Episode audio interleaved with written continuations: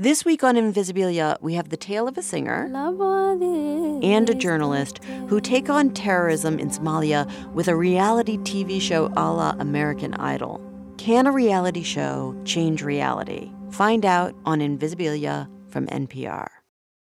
Support for On Being with Krista Tippett comes from the Fetzer Institute, helping build the spiritual foundation for a loving world.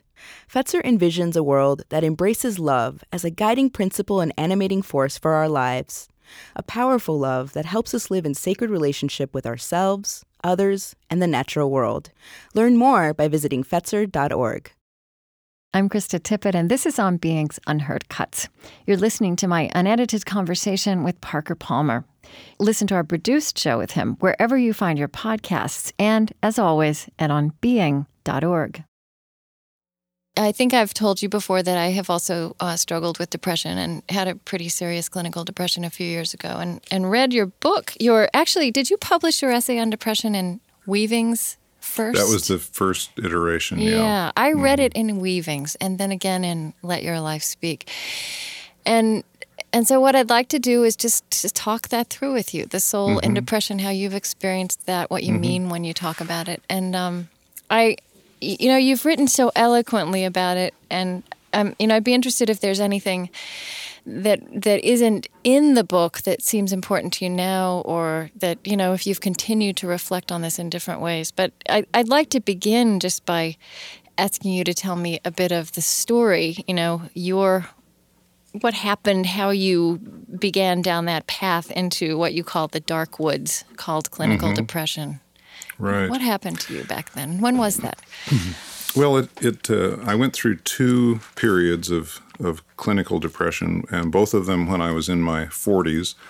Um, they were separated by a, a, a couple of years, and both lasted a year to a year and a half, and both were were deeply devastating experiences. Um, in the in the second half of each of those two depressions, um, I was uh, constantly thinking about killing myself, w- waking up each morning wondering if this would be the day to do it, and actually practicing um, various methods of doing it from time to time. I never made uh, any uh, determined bid at uh, taking my own life, but I certainly had it on my mind uh, constantly during those during those times. Um, I, I should add that in during both of those periods, I um, needed for a while to be on antidepressants in order to uh, sort of stabilize myself Right. enough to um, to to be able to take next steps. But I understand my the kind of depression I had as being much more situational than uh, genetic or biochemical, and I I always like to make that distinction because some people have depressions that are that are I think 100% genetic or biochemical and they need to be treated as such. Other people I think have depressions that are at the other end of the continuum uh, which are heavily situational and they should be addressed in those terms. And then of course there's a tremendous amount of confusion between those two sort of pure types where Yes. where the, the two get mixed with each other. I mean, if you have a if you have a situational depression, you uh, experience things like insomnia, which have biochemical effects, and and so that side of the of the equation uh, starts feeding in. And if you have a biochemical depression, uh, you're going to get into situations in your life that exacerbate the problem. So it's it's an incredibly difficult thing to to diagnose and, and discern. I know you you wrote that in your book also that you felt that yours was essentially situational, but um, but also it was really physically paralyzing and crippling by the sound of it. Uh, sort of Well, makes this connection between body and, and soul apparent. yeah, very much it? so. I think I think anyone who's been there, you know, knows without doubt that there is a body soul uh, connection of a very powerful sort. Yes, it was. It it lays you low physically. Um, there are simply days when you don't want to get up and are, are not at all sure that you can get up. Um, and normal activities seem absolutely impossible. Uh, one of the things that I've always loved to do is read, and and when you're depressed, you can't even do that. You yeah. suddenly become aware that an hour after you picked up a book, you're still staring at the same page. Um, you've you've been paralyzed in terms of just taking a, a next step with your eyes or with your mind. You know, for those of us who use our minds and pride ourselves on them, that's devastating for it just to stop working like that. It is. It's it, it's an annihilating experience um, when you're in the depths. It's a it's an utter loss of identity. Uh, everything that that you have used to say to yourself, "I'm a I'm a worthwhile person. I'm a person who's serving some purpose in the world. I'm someone who's doing some kind of work on behalf of some kind of goal." All of that gets taken away, and and it is that experience of annihilation that um, I think in the in the spiritual traditions gets referred to as the dark night of the soul, yes. the, kind of the, the, the night of non-being.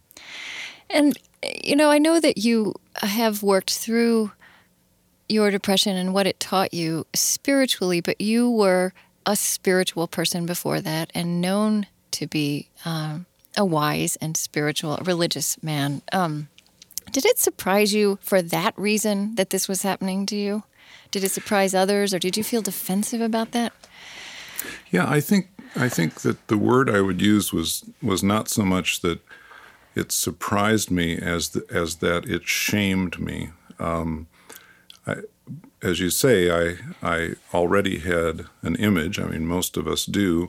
Mine had partly to do with with writing books about the spiritual life and with giving talks and and uh, uh, being the leader of a of a spiritual one of the leaders of a spiritual community and and of course in in my mind at that time and I think in the popular mind generally um, the, the, that kind of life that sort of spiritual dedication and and spiritual high mindedness is not supposed to go hand in hand with something like clinical depression. Mm-hmm. you can put it more generally and say that in our culture, people who are perceived as doing worthwhile things or who are perceived as being successful aren't supposed to, to be depressed.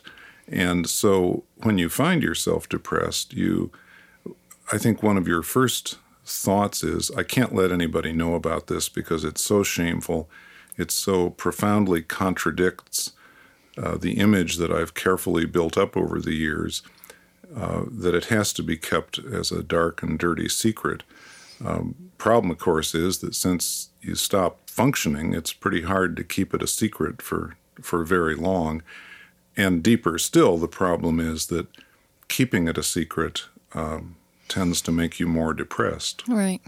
Or you, you end up exhausting yourself through the effort of that. I think that mm-hmm. was my experience. Um, yeah, you exhaust yourself, and in some way, of course, you are feeding into the annihilation of yourself mm-hmm. by by your refusal to embrace what is happening to you, by your refusal to make it uh, to to take it in as a part of your life, and to share that part of your life with with people who um, who uh, have have some meaning for you. Now, as you say, you had an image, you had a reputation, um, you were a, a, spiritual leader of sorts, and and the soul is something that you. Um, it was part of your vocabulary, part of your working vocabulary, and that you were something of a teacher about. And I wonder now, I know that in the very midst of a depression, I mean, well, how do you re- recall? Could you think about the soul or what was happening to your soul in the midst of that? Um, what what would be your perception of what happens to your soul in that, in the deepest, darkest place? Well, it's it's such a complicated reality that it's a hard question yeah. to answer. On one level, you you're not thinking about soul at all. Or uh, let, let me put that a little differently. Going into my experience of depression, um, I thought of the spiritual life as sort of climbing a mountain hmm. until you got to this this high elevated point where you could touch the hand of God or or you know see a vision of of wholeness and beauty. It the spiritual life at that time had nothing to do, as far as I was concerned, with going into the valley of the shadow of death, even though that phrase is right there at the heart of my own spiritual tradition. Mm. Um, that wasn't what it was about for me. So, on one level, you think this is the least spiritual thing I've ever done. And the soul is absent, God is absent, faith is absent. Uh, everything you've ever depended upon uh, is gone. Um, but on another level, in my case at least, as I as I worked my way painfully and and just sloggingly uh, day by day through this this horrendous experience, I started to come to a new understanding of what the spiritual life was about, of what of where one found God, and of of the of what the soul was like. Um, one way that I would now put it is to say that all of the faculties that I depended on before I went into depression were now utterly useless. My, my intellect hmm. was served no good purpose at all, and I have a fairly strong intellect, and it was just it was just totally impotent.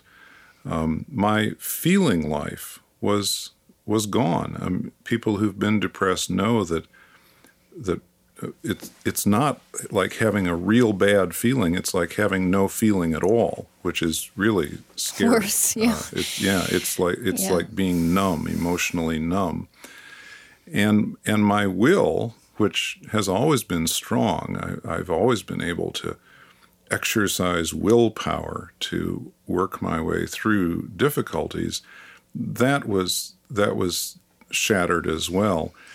Uh, and, and, yet, as I worked my way through the, that darkness, I sometimes became aware that way back there in the in the woods somewhere was this this sort of um, primitive uh, piece of animal life. Uh, I mean, just s- some kind of existential reality, some kind of of core of of being, of my own being. I don't know, maybe of of the life force generally, that was alive and and that was somehow um, holding out the hope of life to me, and I, and so I now see the soul as that wild creature way back there in the woods that knows how to survive in very hard places,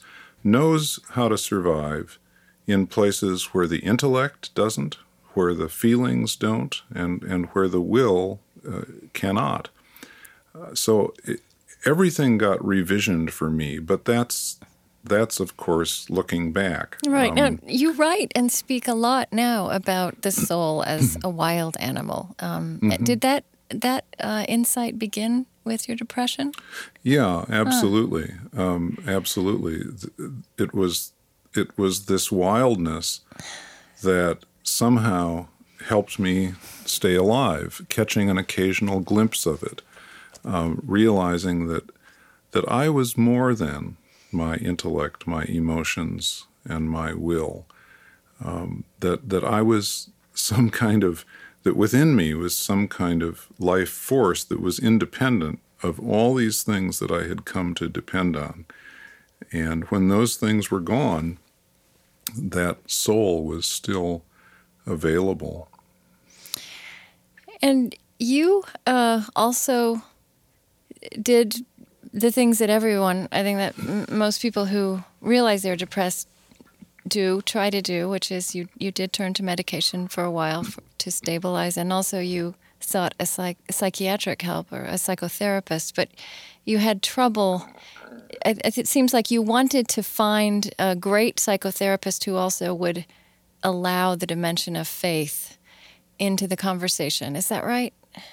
Yeah, it was critical to me, even though at the time I couldn't have put it in those words. Mm-hmm. But the, the story is that I I sought out medical help and ended up seeing a couple of MD psychiatrists who were incredibly dismissive of, of, of any spiritual dimension to this at all, who simply didn't want to hear me uh, sort of blather on about um, my the dark night of the soul. They simply wanted to start uh, putting me on antidepressants of various sorts and see which one would take care of it. Right. Um, and, and and I found I found that profoundly offensive, and which I think was one of the early clues to me that that perhaps my depression was not strictly biochemical, but was but needed to be dealt with in a in a more three dimensional way. But it, it troubles me a great deal to think that most people who who experience depression have access only to this narrow medical model that always involves administering some drug yeah. and often does not involve listening to what's to, to, what the patient wants to say about his or her life. Um, I just have a feeling that that in this great complicated mix of depression, a lot of stuff is getting lost that might be very life giving for people. Uh, through this narrow medical model. Right. If if yes, and I mean as someone who has also benefited from mm-hmm. from antidepressant medication, I mean I know how wondrous those medications can be and how helpful, but it's really a very diminished and narrow approach to to what a human being is, right? To to just treat this with medic just treat it with medication. Well, that's my belief and my experience. Um, and again, I, I don't want for a moment to to say that um, people shouldn't be on medication. I don't believe that. I was on medication myself for periods of time, and it was helpful. And some people need to be on medication for the rest of their lives, and and nobody should say anything that makes that shameful or more difficult to do than it than it inherently is.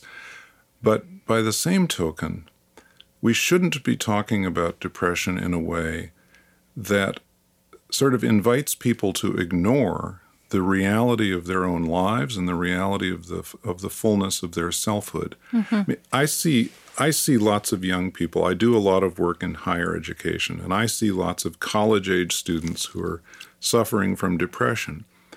And almost always, the the, the quote solution they are given is antidepressants. Hmm. They go to the to the uh, college health service, and um, that is if they're lucky, and if what they've got isn't simply diagnosed as a study habits problem, um, which um, it sometimes sadly is. but they go there and they get antidepressants. I talk to them, and in an hour or so, it becomes pretty clear to me that what they're really suffering from is the pressure that they've been under from their families, for example, for the last 10 years of their lives to become something they don't want to become. Um, the kid who wants to be an artist who's been told from uh, middle school on that he's got to be a doctor, he's depressed. It seems to me to be often a no brainer as to why. But there's very little support for to help people explore those life choices, those those forces of distortion that often take us in a in a way that that is upstream to the soul, that, mm. that's against the grain of our own nature. And that's that's the piece that I think we con- we need to lift up constantly in a in a culture that's always looking for quick fixes. Now, when you finally found a, a, a was it a psychiatrist or a psychotherapist? It was actually a Jungian psychologist. A Jungian psychologist who who you were comfortable with. Um, he asked you, you wrote, to think of your depression as a friend. Mm-hmm. Uh, what what did he mean by that, and what did that come to mean to you? Well, this therapist, first of all, of course, listened to me, and he listened to me for a long time. I don't think that this this comment that you refer to came uh, until we'd been talking together pretty regularly for maybe six months.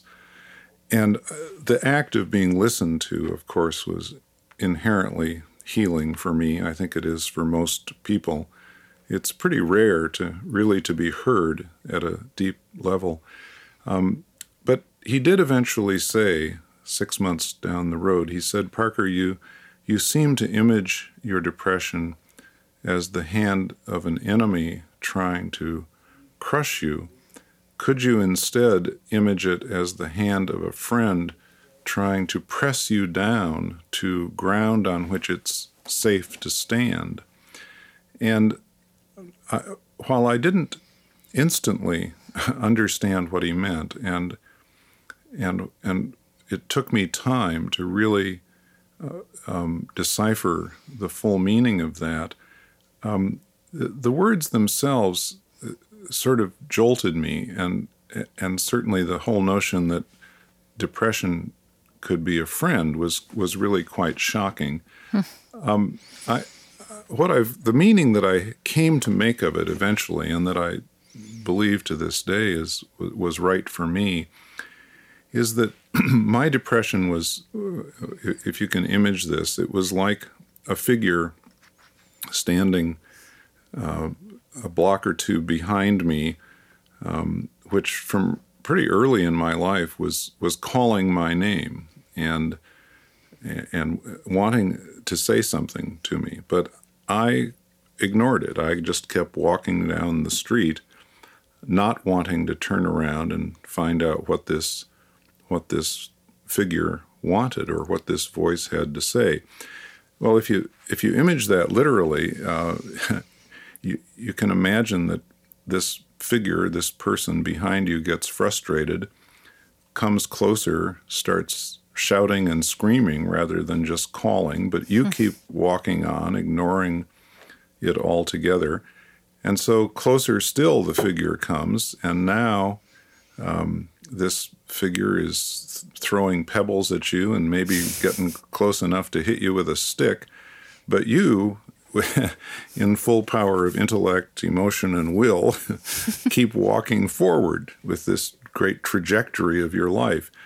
And so finally, this figure says, Look, if I can't get your attention any other way, I'm going to drop the nuclear bomb of depression right on your head.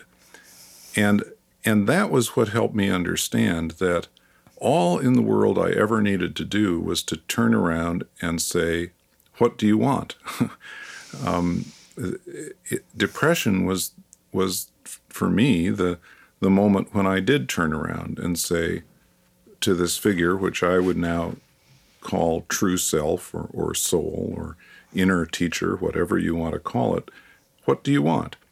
And when I started listening to the truth within me and hearing things about myself that needed attention in my life, changes that needed to be made, directions that needed to be taken.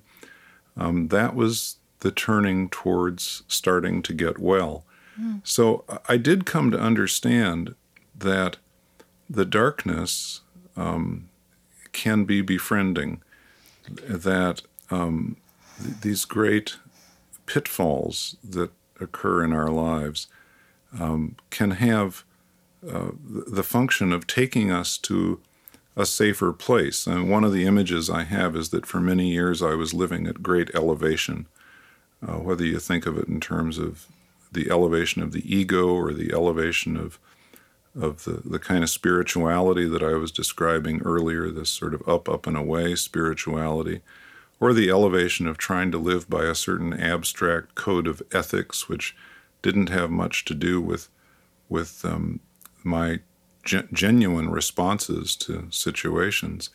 Um, when you live at elevation and you you tumble and fall as we do every day, you have a long, long way to fall, and you may hurt yourself or kill yourself.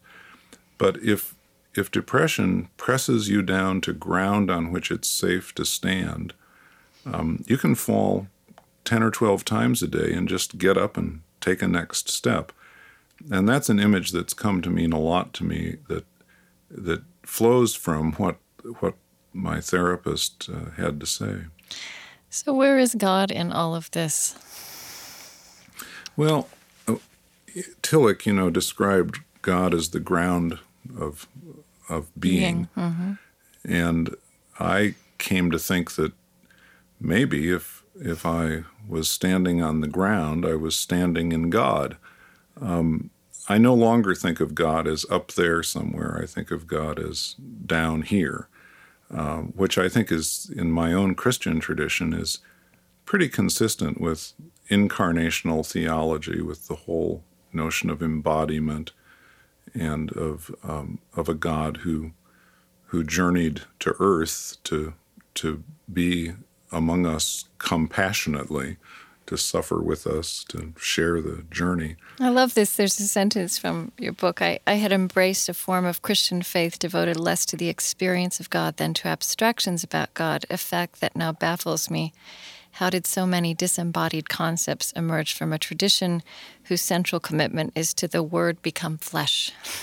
Mm-hmm. Yeah. yeah, that's that's um, that's a baffling question to me to this day because I see it continuing to happen. But I take embodiment very seriously, and of course, depression is a full body experience and a full body immersion yes. in the darkness. And it is an invitation, at least my kind of depression is an invitation to um, take our embodied selves a lot more seriously than we than we tend to do when we're in the up, up, and away mode. Yeah, I mean, I'll tell you though, when I think of depression, I go less to, I mean, I, I don't go to the dark night of the soul so much as straight to Jesus on the cross saying, My God, my God, why have you forsaken me? I mean, mm-hmm. it is a feeling of total abandonment. Mm-hmm.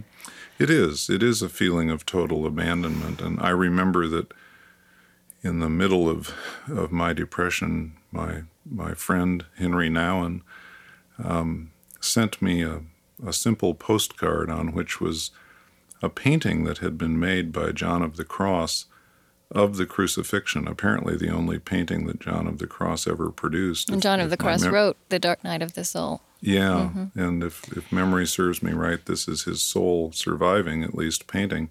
And I remember meditating on that image. It's a kind of abstract, almost modernist image of the crucifixion. And I remember meditating on it for a long, long time because it, it, I did, I did identify with it, and it was only, it was only after working my way through that sense of abandonment, um, that that the bloodiness of the crucifixion, that I was able to come to these more um, what for me are life-giving images of of standing on the ground. So you know, let's dwell with that for a moment because I think um, uh, one critique I've heard of how Christian tradition does not help people who are suffering from something like depression is that suffering itself you know, by some interpretation, it would would be said to be glorified. You know, in mm-hmm. Christian tradition, that that it's good for you, and you just need to to to bear with it uh, mm. and not complain. Um, but you're sort of turning that image around in terms of the way you've come to apply it. Yeah, I am. I mean, I think there's a lot, unfortunately, about suffering in Christian tradition that's hogwash, if I can use a technical theological term. um, I, it's awfully important to distinguish in life, I think, between true crosses and false crosses. And I know in my growing up as a Christian, I didn't get much help with that. A cross was a cross was a cross, and if you were suffering, it was supposed to be somehow good.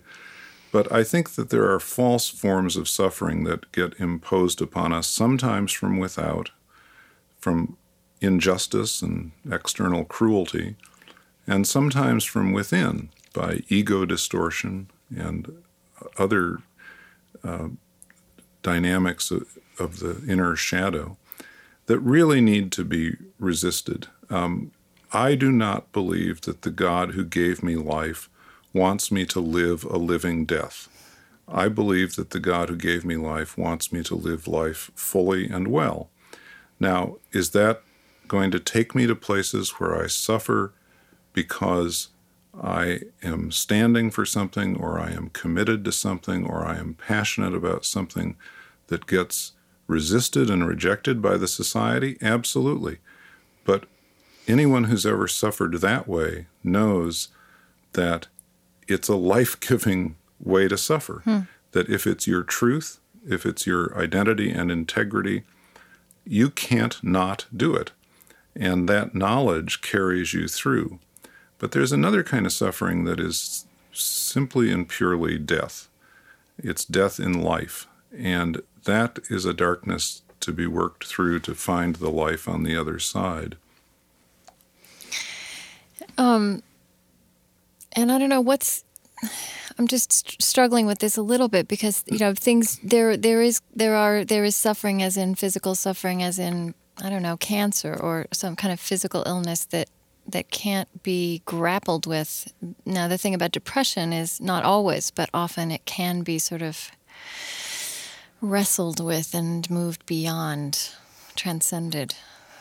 Well, I, I've known people who I know people this very day who are living with cancer who have used that experience in a in an utterly transcendent way who who not about whom it, it isn't just me speaking but who would say for themselves um, this this threat to my life this disease that will almost certainly take my life has made me value life all the more and has made me more of a life giver to those who are around me.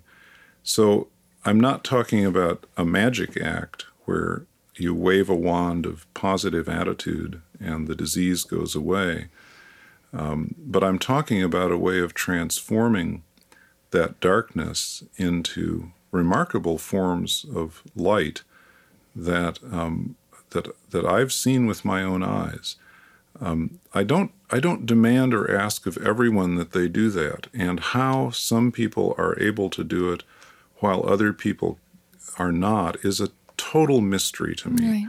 Um, and You've it's also, a mystery. Yeah. You've also spoken about I, that mystery in depression. Uh, the mystery yeah, of it's depression. A mis- it's a mystery I think we have to hold with deep respect. As I say in, in Let Your Life Speak, in my in the chapter on depression, um, people walk around saying, I don't understand why so and so committed suicide. Well, I understand perfectly why people take their lives. They need the rest. Depression is absolutely exhausting. It's why, day by day, for months at a time, I wanted to take my life. Um, what I don't understand is why some people come through on the other side and reclaim life with new vividness and, and with new intensity. That is the real mystery to me. Mm-hmm. Um, and I, I only know one thing to do in the face of mystery, and that's to stand there with deep respect and silence and reflectiveness and simply try to learn what one can. And and the soul is in that mystery, I guess, for you. Yeah, the soul is in the mystery. God is in the mystery. Selfhood is in the mystery. Um, absolutely, it's all it's all right there, and it's a it's a force field that um, that we need to learn to enter um, to see what it might have to teach us. Um, that we live in a culture that doesn't like the force field created by mystery. Um, we like the force field created by problems we can solve, problems for which there's some sort of technical fix. Um, give us one of those and we'll chew on it until we get the right answer.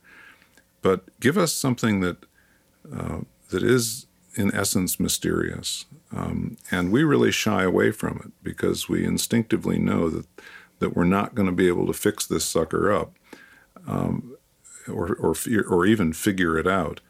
But I, I think there's a way of entering into that force field that that the spiritual traditions call us to, but that we're also called to by great literature, by poetry, uh, by the liberal arts tradition, by all kinds of of stuff at the humanistic r- roots of our culture. I wonder if there's anything in particular in Quaker tradition, your tradition, that you think was especially helpful for you in processing this experience of depression sort of theologically? Well, I, I think that one of the things that was helpful to me, and, and I, I should note that I encountered Quakerism in my life at age 35, uh, not too many years before I entered my first experience of depression uh, in my early Sorry. 40s. Mm-hmm. Um, I, I, think, you know, one of the things worth worth noting is that Quakers, in my judgment at least, know how to respect the mystery. Um, they they know how to sit in silence in front of the great mystery. Uh, they know that silence can speak louder than words. Um, they don't have a great need to conceptualize uh, everything theologically or philosophically.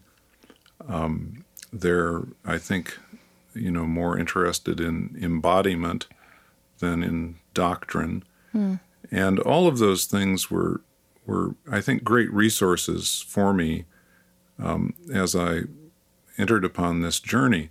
I, I think at the same time, it, it could paradoxically be said that it was being introduced to Quakerism and the sort of nakedness of the spiritual journey as Quakerism understands it, this, this waiting in silence, that may have helped take me into depression in mm-hmm. part because the silence, I think, forced me to start confronting things or understanding things or experiencing things about myself that I really didn't want to deal with.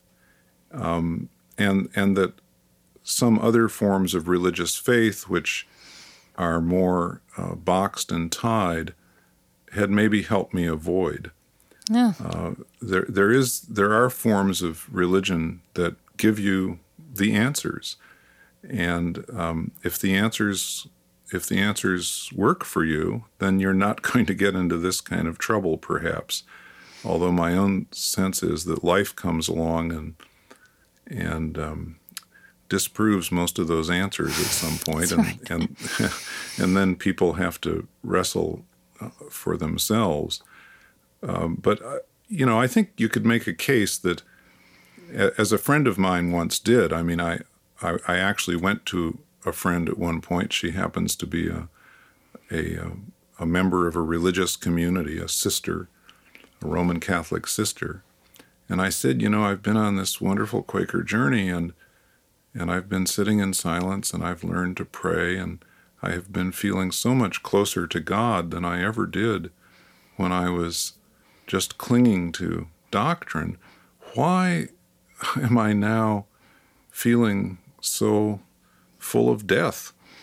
And she said, Well, I think the answer is simple. The closer you get to the light, the closer you also get to the darkness. And it was another one of those uh, of those phrases like the one that my therapist gave me that I didn't understand right away, but right away I knew there was some kind of truth in it that I needed to try to understand. Well, how do you understand that phrase now?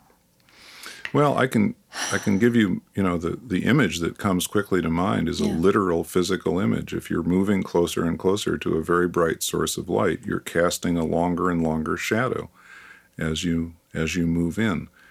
Um, so on that level, it makes literal sense to me.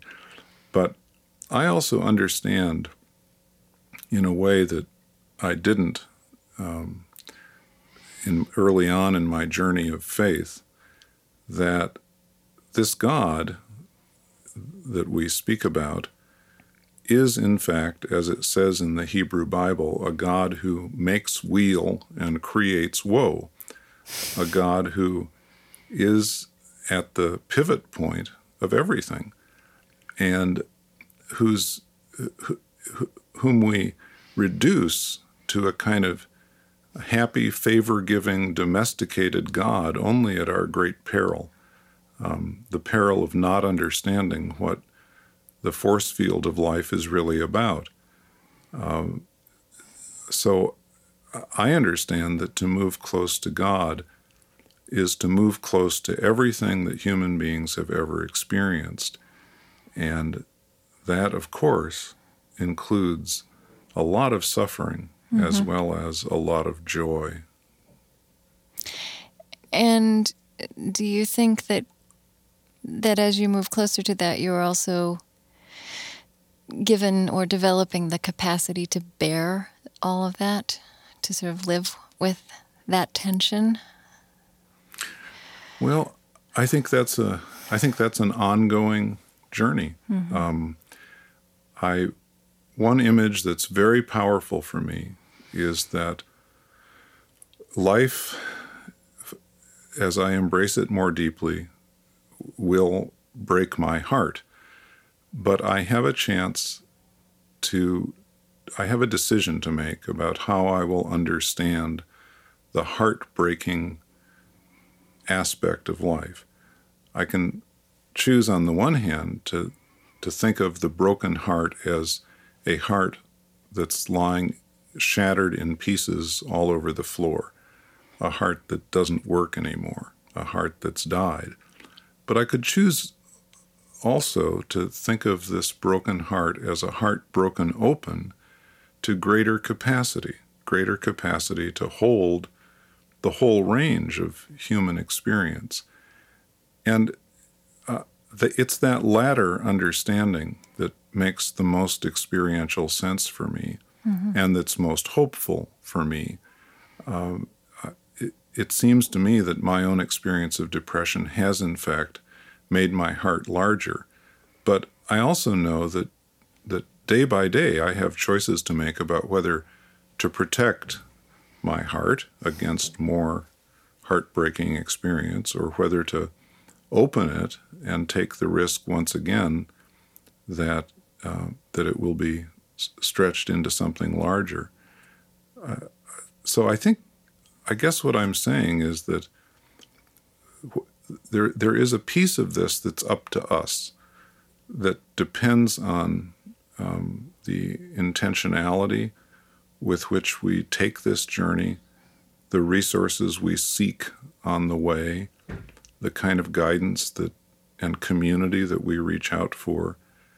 Um, but if one is fortunate in all of that, I think it's possible, yes, to grow a larger heart that's that is able to hold uh, what life gives it. I think uh, I think this is wonderful. I think we're coming close to the end. I I, I sort of want to just have a, just say something to you about reading your writing about depression. For me, when I first read that Weavings article, now when would that have been? Maybe four or five oh, years ago?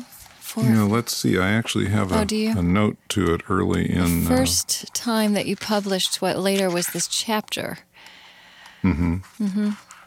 Yeah, let's see. That would have been. Uh, well, I'll find it here. It's in the footnotes. oh, well, I um, have the book it's too. somewhere in the book. Yeah. yeah all right. But well, it's, anyway, it's five, six years five, ago. Five, six years ago. I think it was pretty close to my own big depression, or I may have still been coming out of it, and uh, it was it was hard for I wanted to read it. mm-hmm. It was hard for me to take it in, or even in some ways to take it seriously because I was still too close to that nothingness. Do you know what I mean? It, yes. And I, I'm just wondering if this is part of the mystery that time is involved. And when I read the, when your book was then published just last year, uh, then it was a great gift to me. This this mm-hmm. image of of seeing your depression as a friend, but I had to have some distance from that experience uh, myself.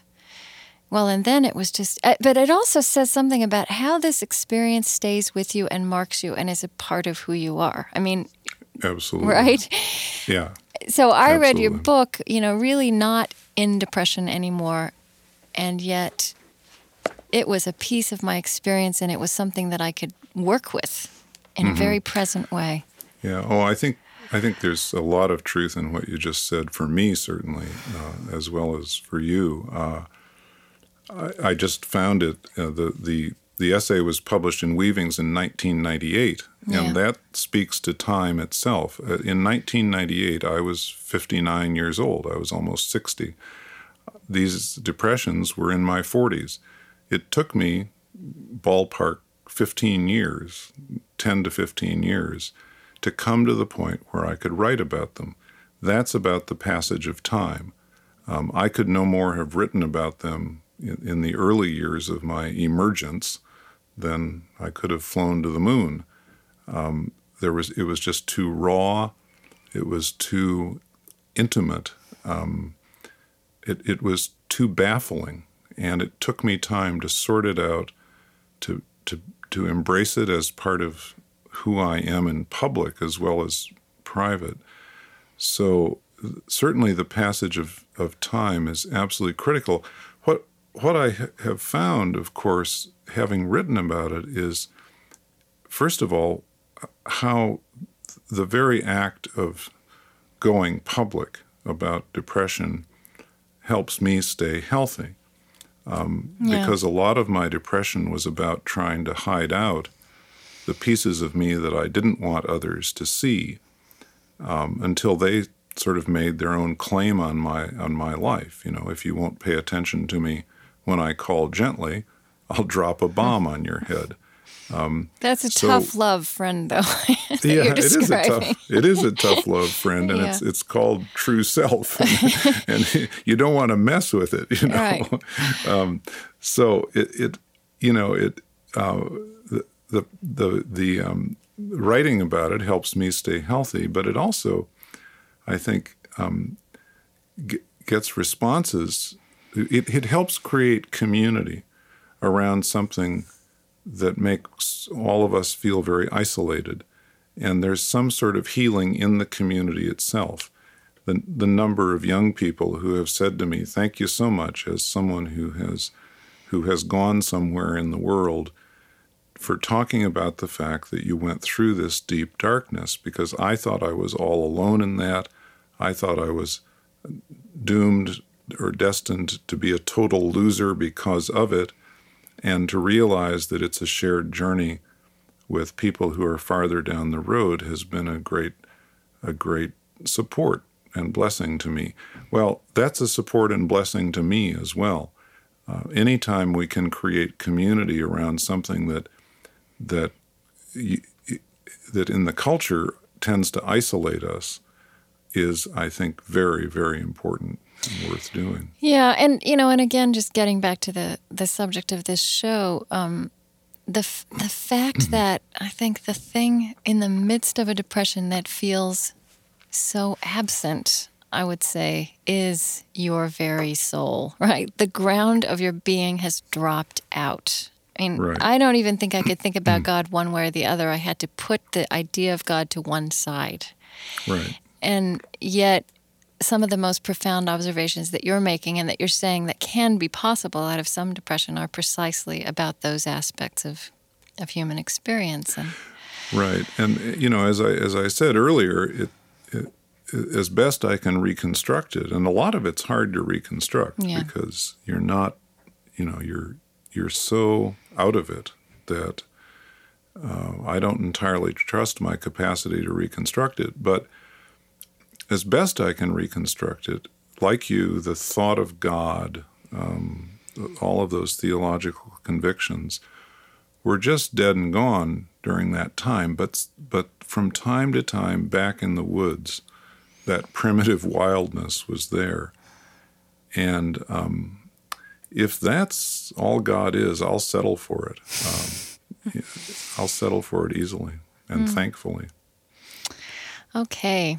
Well, I let me just. Krista, I'm yes. going to just say one more thing yes. I, um, about this, which okay. is that the the one piece that we haven't touched on that, and I don't mean to open up a whole new no, line of inquiry here, but um, mentioning community a moment ago and how important community is around the experience of depression also made me think that we haven't said much about what I try to do in that chapter in terms of how other people responded yes, to me. Yes. Yes. And I know that in churches and, and religious communities generally, these are places also where depression is either taboo or it gets responded to in ways that aren't at all helpful.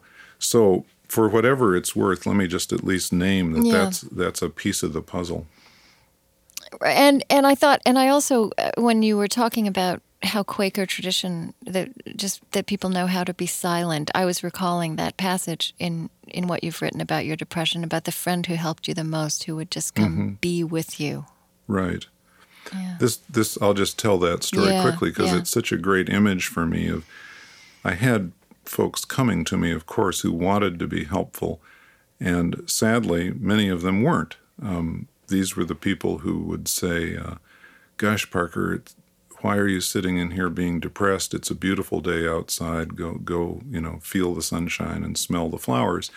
And that, of course, leaves a depressed person even more depressed because while you know intellectually that it's sunny out and that the flowers are are lovely um, and fragrant, you can't really feel any of that in your body, which is dead in, in a sensory way. And so you're left more depressed by this quote good advice to, to get out and enjoy the day. And then other people would come and, and say something along the lines of, "Gosh, Parker, why are you depressed? You're such a good person. You've helped so many people. You, are so successful. Written, you're so successful, and you've written so well."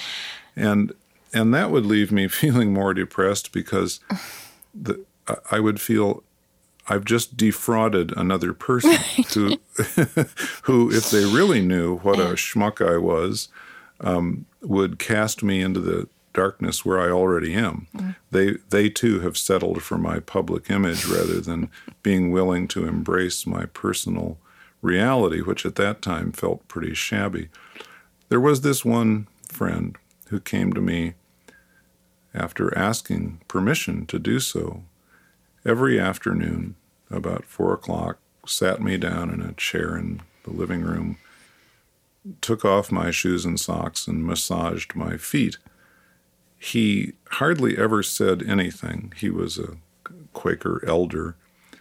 And and yet out of his intuitive sense from time to time would say a very brief word like I I can feel your struggle today or farther down the road I feel that you're a little stronger at this moment and I'm glad for that. But beyond that he would say hardly anything. He would give no advice he would simply report from time to time what he was sort of intuiting about my condition. Somehow he found the one place in my body, namely the soles of my feet, where I could experience some sort of connection to another human being. Mm. And the act of massaging um, just you know in a way that I really don't have words for kept me connected with the human race. What he mainly did for me, of course, was to to be willing to be present to me in my suffering without either trying to invade it, to rush in with all kinds of fixes, like it's such a nice day, or evade it, um, kind of l- looking at me, getting scared, and walking away. He just hung in with me in this very quiet, very simple, very tactile way. And uh, I've never really been able to find the words to fully express my gratitude for that. But I know it made a huge difference. And it became for me a metaphor of the kind of community we need to extend to people who are suffering in this way, which is a, a community that is neither invasive of the mystery nor evasive of the suffering, but is willing to hold people in a in a space, a sacred space of relationship, where um, somehow, somehow, this this person who is on the dark side of the moon can can can get a little confidence that um, they can come round to the other side. Okay. Well, thank you so much